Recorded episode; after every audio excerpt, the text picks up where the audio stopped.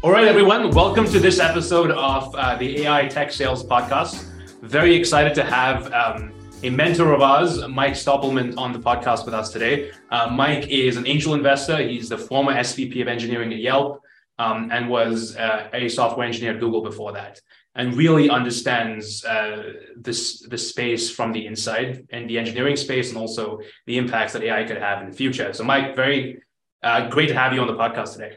I'm super excited to be here and, and share my insights with all of you. And um, super super exciting time here in in the Silicon Valley ecosystem with with uh, with all of the AI improvements that have been happening. So super excited to talk about it.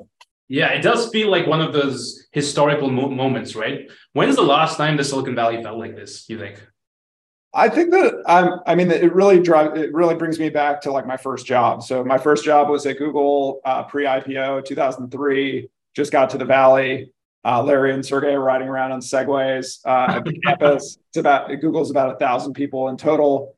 Yeah. Um, everyone everyone was having lunch out of a trailer. Uh, there was a trailer where they they prepared the food, and that was the only kitchen at Google. Um, and you'd walk down the office, and you you'd you'd meet different different software engineers working on complete pillars of Google, right? So like down the office was Paul Buchheit working on Gmail and right. another person working on video search and another, you know, like Peter Norvig working on some AI stuff. And it was just like, it was just one of those wild feelings of like the the the search world had been opened up and then you know you're you're seeing all these different pillars of Google being built all at the same time. It was it was quite magical. And so I kind of feel like this is the the closest it feels like is to this. And I'd say the other time that I've had these kind of like twinkle feelings is that first time you use the internet or browser and like you're you know but i was very young when that happened. And so i don't i don't have exactly the same uh the same it's not the same feeling because i was so young but like the google analogy really works for my brain. Um so see, seeing seeing kind of the birth of this technology where it's just so useful right? Yeah. It's people have been talking about ai for 30 years. Geoff Hinton has been on the forefront of it for what 50 60 years now but I think the difference, the two big things, right? One is it's actually useful in incredible, real, tangible ways. And two, it's accessible to the average human being. All you need to do is know language. And everyone, most human beings communicate in language, right? So you don't need to have expertise in an area to be able to utilize this technology. Right. It's kind of a new UI in interacting with the computer that didn't exist before and now enables this very natural way to communicate with a machine, which which has never, you know, sort of was happening, but like you know with keyword search. But this is really like the next level of it, right? Where you can ex- you can give a complicated idea and get something reasonable out, even if you don't get a even if you don't interact with the computer perfectly, it still kind of figures it out, which is incredible. Yeah. It is. It is really incredible. Um, I'm actually curious to. I had a question about your experience at Google. So one of the things that people will always tell you when you start a company or a startup is you've got to focus, focus, focus. You've got to own one part of the market, one part of the customer experience, whatever your vision is. Uh, but it sounds like even at a thousand people, which is big but not that big, uh, Google was already laying down the foundations for all of its product areas in the future. You talk about, about Paul and Gmail and AI stuff and all the rest happening. How did that like? How did you balance at Google, or how did Google balance the time that uh, you know focus versus being laser fo- yeah, laser focused on search versus making sure you lay the seeds for development in the future? Yeah, it's a great question. Um, Google's one of those, you know, I talk about this with investors as, as I now I'm a full-time investor. Like whether you invest in in founders that are technically amazing or do you invest in like the the market or the opportunity. And in this case, it, you know, like it's kind of one of those things where it's like obviously Larry and Sergey were were amazing founders, but they also like the the product market fit of the overall space that they found was just so big. Right. It was like it just kept expanding. Um, and so I, I, think they it took them a while to get exact product market fit. Um, you know, they they started off with search and PageRank, and then they figured out the ads component of Google probably like four or five years after they started. Mm-hmm. Um, and then that's what really took off the curve, right? So it was like paid paid ads, keyword targeted ads really like set the Google train off um, on its tracks. And you know, I, I, think all these other ancillary products just spawned off of this innovation and of the infrastructure that they were building. because mm. they hmm. had to build such infrastructure to crawl the web and such infrastructure to index everything. And then that that that's then spawned all these other ideas of all, oh, we need to index, we need to index all the world's information. So we're going to go with video and news and all these other pillar pillar things. That's going to bring more users in and drive traffic. But Google was Google was really run more as an academic institution than a uh, business. And it yeah. just happened that they were in one of the most profitable business. Basically, like Google was an incredible product market fit, extremely profitable, generating tons of tons of revenue, and really just had this like had had a way like the way that they organized everyone was not through managers. They actually were the time that I joined Google. Google was very anti-manager, and so man, engineering managers would have 150 reports. So everyone everyone would just be running around working on whatever they thought was most useful. Um, Google would sort of the, the way that the way that they incentivized people to work on certain areas was they would kind of like nudge them with like, hey, this will really improve your chances for for like future stuff if you work on this thing, or hey, like we really the, the log system is is breaking. Please work on this. It would kind of be like driven by a need, you know? Right. And there were so many straightforward needs, right? It was like, oh my God, like we're not going to be able to bill customers or the database is going to blow up. We need to shard it. You know, it's like everyone yeah. kind of knew and and you were incentivized because you had options in the company and you were like, I want these options to be worth something. Right. Um, and so everyone was just like running around. There for sure were people that were running around with nothing to do, but like that was the minority at that time, right? Like everyone kind of had a thing that they were working on. Um, yeah. So and it's, it's one of the things I think I saw this video with Vinod Khosla, which is, you know, don't set up a plan. You hire the team and you hire the team to set their own priorities, basically. So if Google hired the best engineers and the most ambitious engineers, and so you'd expect them to go and do their own thing almost, right? I, I agree with that up until the point that your mission becomes complicated to the right. to, like the mission is is complicated for people to understand or the mission is not as inspiring as as it was before. So like the examples I give are like Tesla, Starlink, like um, the being able to like get Starship into into space. It's like the team is so crystallized, focused on like making sure that the Starlink or that the that the uh, that that the in the in this in the SpaceX case, trying to get the Starship up, that big rocket, you know, the the, the mega rocket up. It's like such a clear goal, right? Yeah. And it's like we need to get to Mars. It's such a clear goal. Yeah. And in the Google case, it was like let's get this, you know, let's get search working. Okay, now we need to get it. And at the time they were competing with Bing and Alta Vista and all these and Yahoo. And so it was just such a clear goal. Let's like beat all of these, all these other search engines in terms of ranking and make sure our search results are better. And then it's like, okay, and that then the next goal was, you know, oh, we need to build a browser. Oh, let's build let's build the best browser. Let's, you know, so it's like they had very clear goals and objectives. Oh, let's get Gmail working. Let's index all the people everyone's email. Let's give this, you know, let's have infinite storage for your Gmail, right? Remember that right. at the beginning of Gmail. Yeah, yeah. Incredible. Yeah. Right. And then and then photo, you know, Google Photos more recently is like, oh, we'll take all your photos no matter what. So um, all these things like the, the teams that had clear goals, like Google for a long time had very clear goals. And then at some point it becomes like cloudy. It's like, okay, you need to work on the nth version of of AdSense is like, you know, the thing that picks the ads that show up on, on a web page. It's like, okay, that's not as exciting as like trying to get, you know, trying to get the search engine up for the first or second time, right? Yeah. So, so it's a different, it's a different world. So I think in that, in the very goal-oriented, like super, super clear mission, less management can work for for a very strong engineering team. And in the like, once you're post that mission and you're kind of in like improve efficiency, increase revenue, like all that stuff. You really need strong management to drive the goals, to explain the story, to like f- figure out how people grow through career paths, to retain people. It's very simple when it's like we need to get to Mars. yeah. It becomes much much cloudier as your mission gets more cloudy. Right? Yeah. Would it be fair to say then, if I were to play that back to you, that the clearer and more compelling your mission, the less management you need, basically? Yes, I, I think that that's true for for a high octane team. Yeah. Um, I think I think if you're trying to do it with like a less experienced team or folks that haven't been around, you know, been been working together in any sort of context, need some sort of guidance. Yeah. Um, but I and, and I think that you can get a lot more.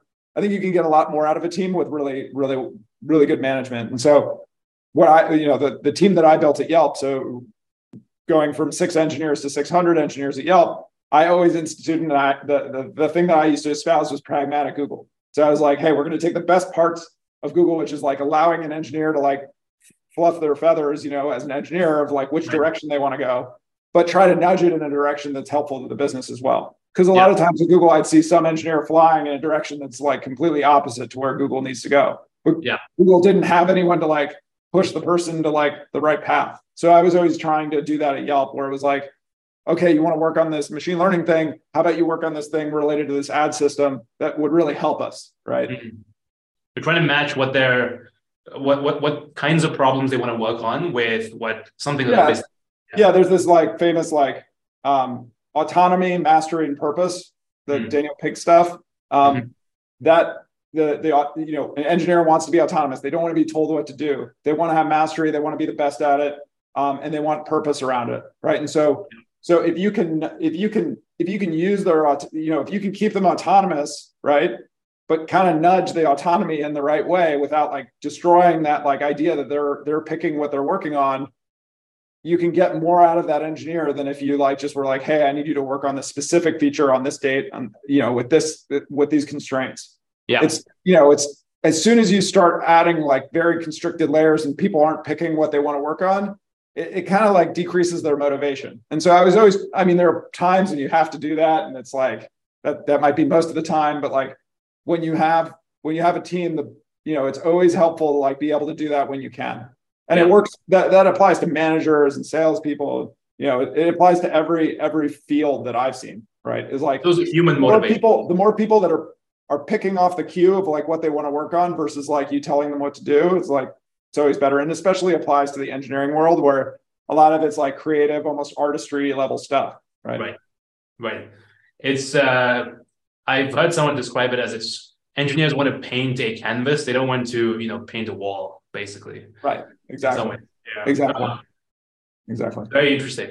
I want to switch topics a little bit. Uh, get your thoughts on large language models, and in particular, what you're seeing with obviously OpenAI, some of the stuff that Microsoft's saying, Google's doing as well.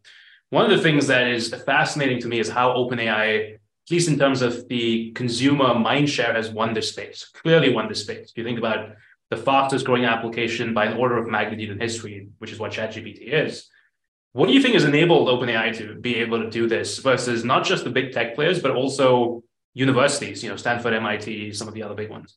Yeah. What's amazing to me is that like GPT 3 and GPT 3.5, I you know, from my understanding, were available, like available on the OpenAI kind of like API. And then it took the innovation of the UI of, of Chat GPT to allow humans to like understand what had been created. Like right. I, I was already like wowed by GPT 3.5 when I was playing around with an OpenAI uh, playground. But then once you had the easy easiness of ChatGPT, the way that I look at it is like ChatGPT is the SQL of AI. So SQL made databases easy to use. Yeah. Just you know, you have business users to like not you know to engineers that use this language to describe to be able to query data from a database. Mm-hmm. And ChatGPT was the it became is, is the SQL layer of how you interact with AI models. Yeah. And so it, it just made this it, it, it, sped up the like interaction. Maybe Google, you know, Google had like a chat like thing working, but they were they were worried about their brand. They're worried about copyright. That you know, like when you think about like when you when you close your eyes and imagine working at Google and imagine trying to release this thing, and then imagine the 50 or 100 teams that have a voice in why you shouldn't launch partnerships, business development team, like crawl team, blah, blah, blah. Like there's just so many teams that probably had a voice and like, no, you can't do it for this reason. No, you can't do it's like everyone's no, no, no, no, no. It's like that kills the innovation, right? Right. And of course, you need to worry about the ethics and the the the, the AI constr- eh, eh, the, the the ethics around releasing this stuff and misuse and all that stuff. OpenAI just had less of that stuff to worry about. It's like they've got 400 people at the company, mm-hmm. probably only 10 in the legal department, right? Everyone, everyone, everyone at a big company knows. You ask legal, they say no. Right? Yes. Yeah. So it's like less lawyers, less no's. So, yep. and and it depends on the orientation of the leadership, right? And so Sam obviously was pushing for the Sam Altman was obviously pushing for this thing to get out, and they they ran it. You know, ChatGPT, my understanding was kind of almost like a hackathon experiment and it worked. Right? And, and then they had to like scramble. If you remember the original like week or two weeks after the launch, it was like everything was down. It was kind of like Twitter when Twitter right. used to have the fail whale. Yeah. And so it was just this crazy uptake um, of of of the of ChatGPT, and I think they just you know they got into the consciousness you know all through social media, TikTok, you know Instagram Reels, like everyone was watching all these videos, YouTube, like everyone was seeing how valuable this stuff was, and I think a lot of early adopters were using Jasper AI, and underneath they didn't realize, but they were they were just using GPT 3.5, you know, to generate all this text. And I think you've seen there have been these generative AI companies that are that have gone from zero, just like ChatGPT, have gone from zero to 100 million in revenue overnight. And yeah. investors are like, "What? You know, like, what's the defensibility? Is this real? Is it not?" I'm going, like, "Well, it's 100 million dollars." Like, yeah. Like, Even if it goes to zero tomorrow, 100 million, it's it's there. It's already there. It's already Yeah, I think it. I think it's the fastest uptake of technology. It, it's very similar. It, it feels so similar to the to the applicability of Google, right? So like that first time you do a Google search, you're like, holy shit, I get useful information back, right? Like you search for something, you're looking at you're you're like, oh, this driver issue with this sound card is not working. Here's the error, and then boom, you get a forum post of like how to fix it, right? And you're like, wow, this is incredible. And similarly, I'm having that experience with with ChatGPT, right? You're like, hey, I need I need I need ideas for questions for a podcast on AI and sales. And like, you know, and it spits out like the 10 things that, yeah, I'd probably come up with if I sat down for a half an hour and wrote it. But it's just yeah. it's just generating these ideas from like all the text around the world and then yeah. it's putting it out there. So I think it's it's a magical time for AI. I think it's also a time, you know, with all of the news of, of people calling for pauses and different things, I think it really is a moment to think about where we're headed with this. And I don't think we did a great job with social media. And I think that we mm-hmm. still do, we're still not doing a great job with social media. I think you're seeing that with like bans starting to show up in different states, actual states banning social media from kids. Uh, yeah. I think Utah Utah had a recent bill, and so I think like our law, legal system, and government system is not set up for technology that that grows this fast. Right. Uh, and and kind of like the thing that I've been thinking of is like instead of calling for a pause, it's like I'd like I'd like to hear pause, but like with some action, right? So it's like if we mm-hmm. don't have an action with the pause, we're not gonna like what, what are we gonna do with this pause? Is kind of my thing. And I I one idea that I've I've thought of is like, hey, you know, in in the computer security world, we have these conferences where people do capture the flag or they they they they try to hack systems. And I think we need an equivalent moment where we spend we spend some time getting technologists together and do you know experimenting and seeing what the what the edges of how bad things can get so we the, the regulatory frameworks can see what what's capable just right now in this point of time and yeah. maybe we keep doing that sporadically every month where we have these meetups at stanford and mit and all these different cmu and all these best computer science colleges and getting computer science students involved and and, and the research community at large involved and start because the way regulatory frameworks generally work is someone has to die for someone to take notice. Right. And a lot of people are going to die if we don't like it's you know it's like the social media stuff. It's like if there is a pro, you know if if we you know if, if on social media someone you know a leader in Burma or something takes you know I, I think I, I can't remember the exact details around it, but if if someone starts spewing fake news on social media about some group in some esoteric place in like a Burma and and facebook doesn't have a staffed person on the language how are they going to know? And are there machine learning algorithms tuned for this fake news in, in that area? Mm-hmm. it's like we you know we need to know what types of things can be generated from this stuff to like come up with the regulatory frameworks to put controls around it. Yeah. So it's kind of like um, my first job at, at google was click fraud for AdSense. So, mm-hmm. so we call it traffic quality at AdSense. So the idea of people generating fake traffic on ads and clicking on the ads and then sucking up the budgets of all these advertisers. So you're selling flowers on Google. You pay maybe you're paying fifteen dollars a click, and I write a program to like generate all the clicks that suck up your. You put it in a budget of a thousand dollars a day. I write a bot. I'm your competitor. I write a bot to to eat up all of the all of the the budget that you had for the day and then right. my cost per click goes down because you're now out of the auction right, right. Yep. so that was the first problem that i worked on so so i think that like we need to start thinking about things like the analogy of that, but for the AI world, so that so that people, the regulators, government policy people, engineers start seeing what these what these use cases are. Right now, we're seeing all the positives. It, it reminds me of the beginning of social media and Twitter when the Arab Spring started to happen, right? Yeah. So we were all clapping, and everyone's like, "Hey, social, like great social media, freedom, democracy, everything's great."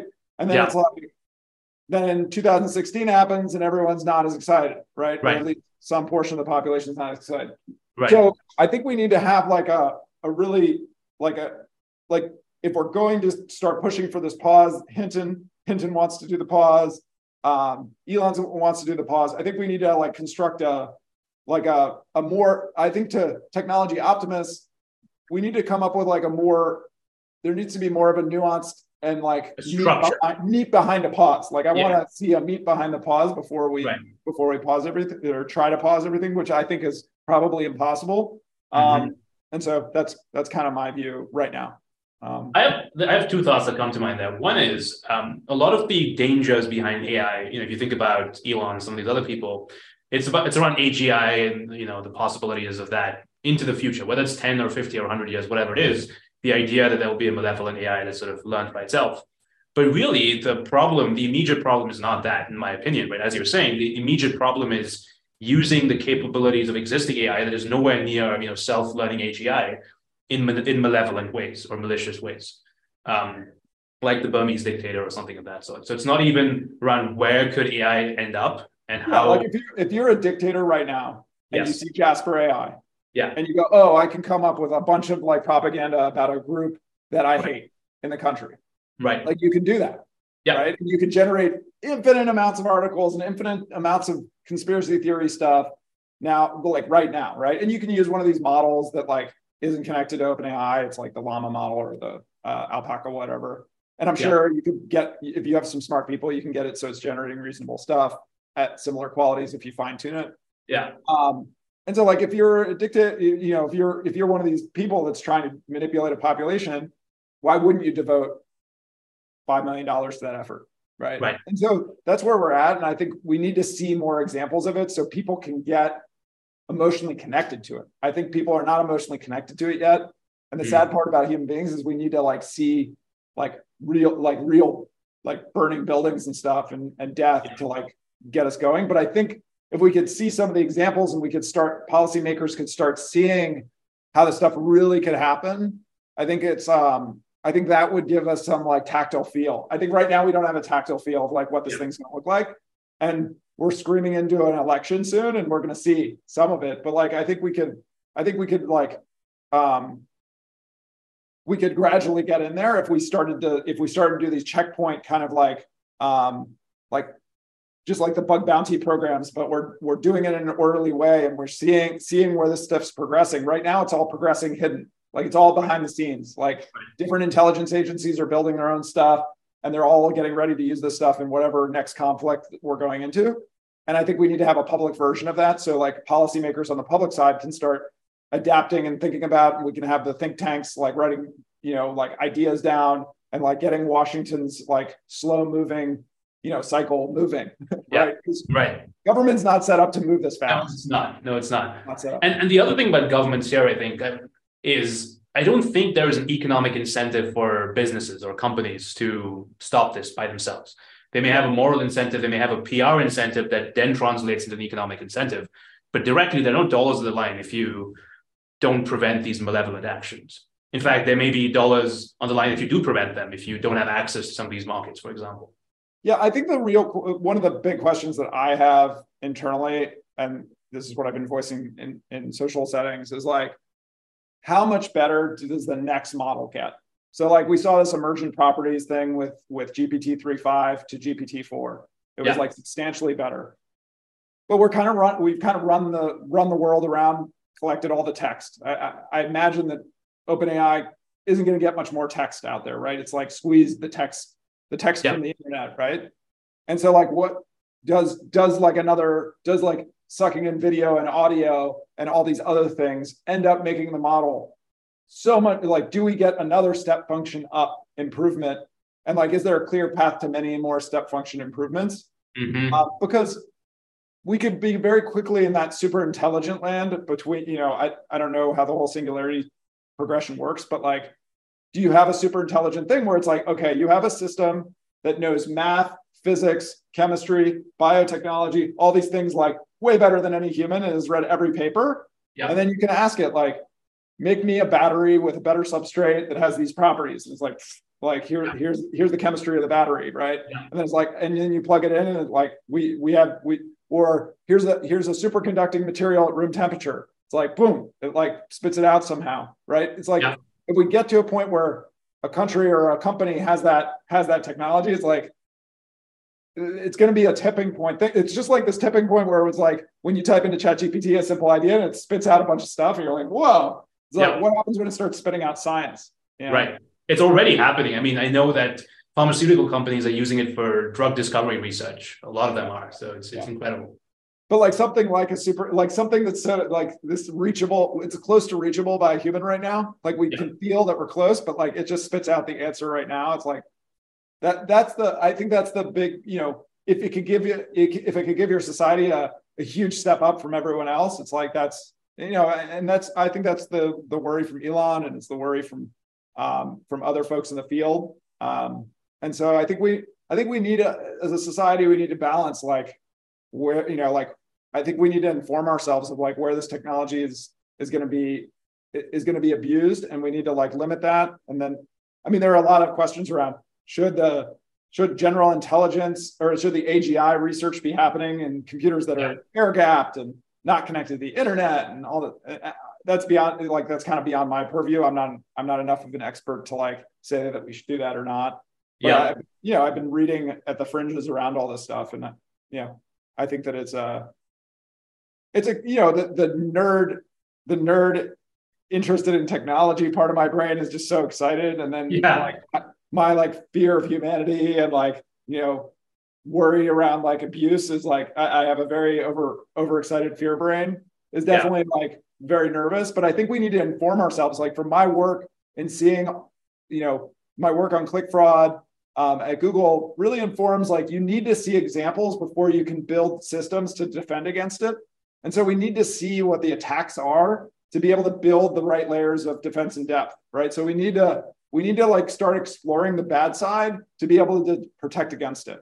And yeah. so I think that that's the that would be my recommendation of like we need to start informing ourselves. Um, and right now, everything's in this utopia. Everything's great. None of the companies want to show any of the bad stuff, but I think we need to start showing the bad stuff to start getting the world to be more like to be to before something really really gnarly happens. Yeah. Well, thank you so much, Mike. It was a pleasure having you on the podcast today. Awesome.